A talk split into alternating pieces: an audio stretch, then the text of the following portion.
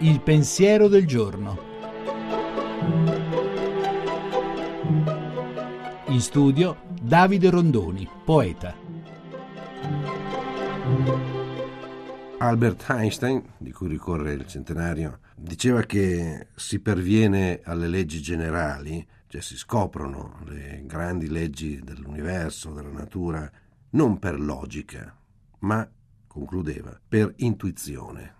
Come dire che nell'uomo c'è qualche cosa che è un fiore in cima alla ragione. Dopo tutte le analisi, le ricerche, gli studi, occorre qualcos'altro per arrivare a scoprire le cose veramente importanti. Ed è l'intuizione che non è qualche cosa di irrazionale, non è un procedimento eh, assurdo, ma è appunto l'ultimo atto, potremmo dire così, il, il momento forse più vivo, più forte, eh, più quasi come una fontana, il gettito di una fontana della ragione. Senza intuizione non comprendiamo le cose veramente importanti della vita. Certo, l'intuizione non può venire se non dopo un impegno, se non dopo un impegno della ragione, della riflessione, del pensiero. Solamente un uomo che si impegna a pensare alle cose della vita ne può intuire le leggi generali, o meglio i segreti più profondi. Eh, questo è il motivo per cui, ad esempio, anche l'intuire l'esistenza di Dio, l'intuire l'esistenza dell'amore, l'intuire la presenza delle cose profonde, non può accadere così solamente per caso, a volte può accadere anche così casualmente, ma soprattutto può avvenire dopo un lungo lavoro che però fiorisce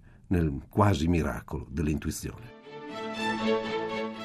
La trasmissione si può riascoltare e scaricare in podcast dal sito pensierodelgiorno.rai.it.